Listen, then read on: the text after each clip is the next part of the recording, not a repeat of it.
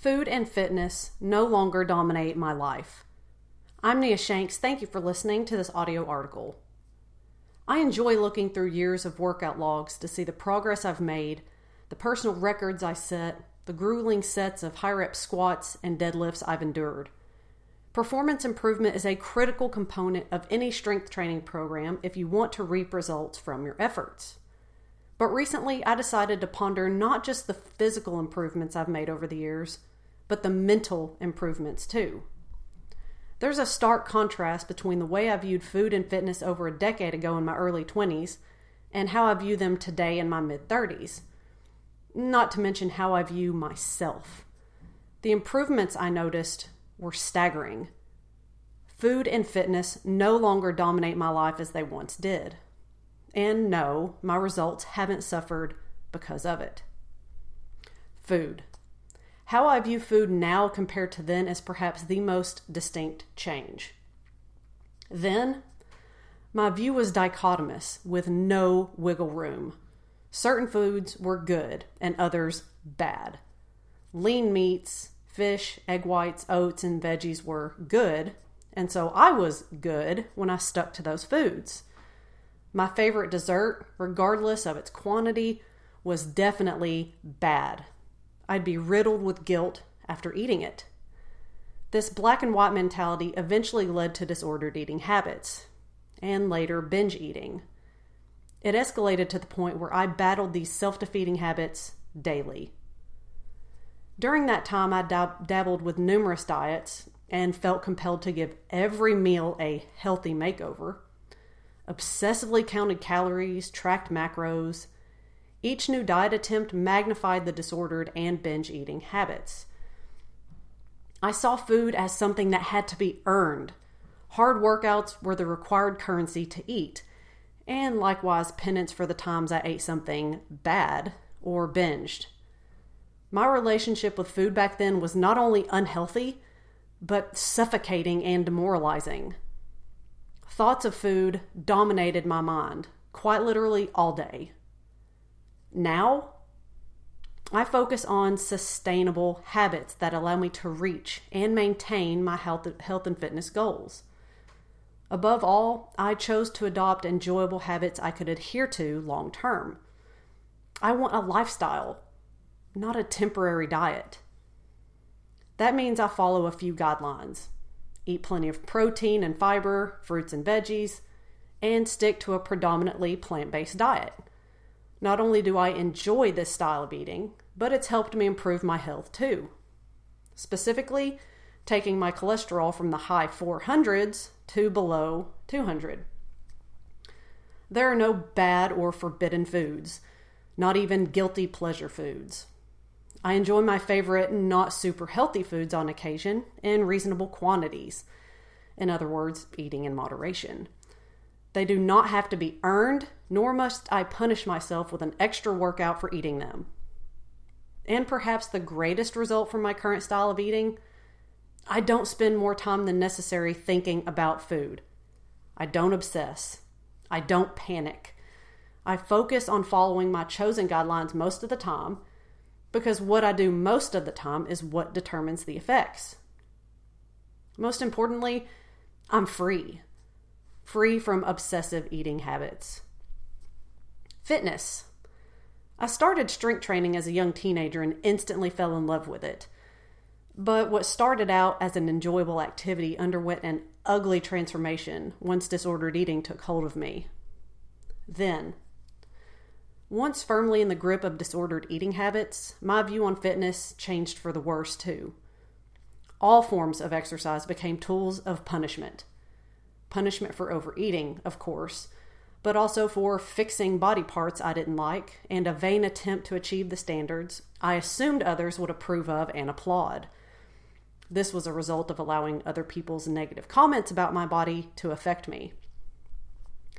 Workouts were something I had to do to earn the right to eat my favorite foods or punishment to work off the calories from a previous binge. Regardless of how exhausted I was, I never allowed myself to have an easy workout, and I could never skip one. Every workout had to be all out. I had to be exhausted by the end, and I had to improve. If I didn't improve my performance or worse, regressed, then I'd declare myself a failure. I was obsessed with making the number on the scale go down, and every workout was about burning as, as many calories as possible due to the ongoing fat gain from binge eating. Now, strength training is an empowering activity. I love discovering what my body can do and eagerly trying to do even more. Finishing a workout and saying, hell yes, I did that, is a rewarding experience, and I get to have it multiple times each week. A recent example was when I performed a modified sumo deadlift with 255 pounds for 11 reps. And I shared that video in this article on my website if you're interested. I appreciate what my body can do and respect its limitations on any given day. My performance can fluctuate on a daily and weekly basis and ebb and flow with other real life stuff. When I go through stretches where my performance doesn't budge, I don't get bothered by it. It's part of the journey. I don't value myself based on a single workout or even a block of them. When I was trying to hate my way to a better body in my early 20s, cardio especially was a tool of punishment. Its only purpose was burning calories. Now, I do it regularly to keep my heart and lungs strong, to keep me in shape for hiking, and to promote overall health. Fitness is also a vital element of my self care regimen, a stress reliever. Everyone has their own ways of winding down and gaining mental clarity. A tough workout is my personal preference. And finally, fitness is fun. Having goals is fun. When I chase performance based goals, like deadlifting twice my body weight for progressively more reps, it's because I enjoy the challenge. And most recently, I set some physique changing goals too, like adding muscle to my thighs and calves. Again, the challenge to achieve those results is motivating. I'm not doing it to fix anything or because it'll make me like myself more. I want something to strive toward, something I must earn with effort and consistency. Did I have to compromise results? Some people will assume I've had to compromise my physique or strength goals since food and fitness no longer dominate my life. But I didn't. In fact, my results are better. I'm stronger than I've ever been, leaner, and have more muscle. That is attributed to the habits I've forged. I replaced not so great habits, like obsessing over food, punishing myself with workouts, with ones that serve me and allow me to live the life I want. I learned how to be flexible with my fitness regimen and work with what I'm given, like time constraints, fatigue, real life stress, on any day. The contrast in how I viewed food and fitness between then and now is radical and can be summed up like this Food and fitness then punishment, stress inducer, rigid, dominated my life. Food and fitness now empowerment, stress reliever, flexible, complements my life. There are countless women who will relate to my then experience, and many who are still stuck in a similar tale of their own.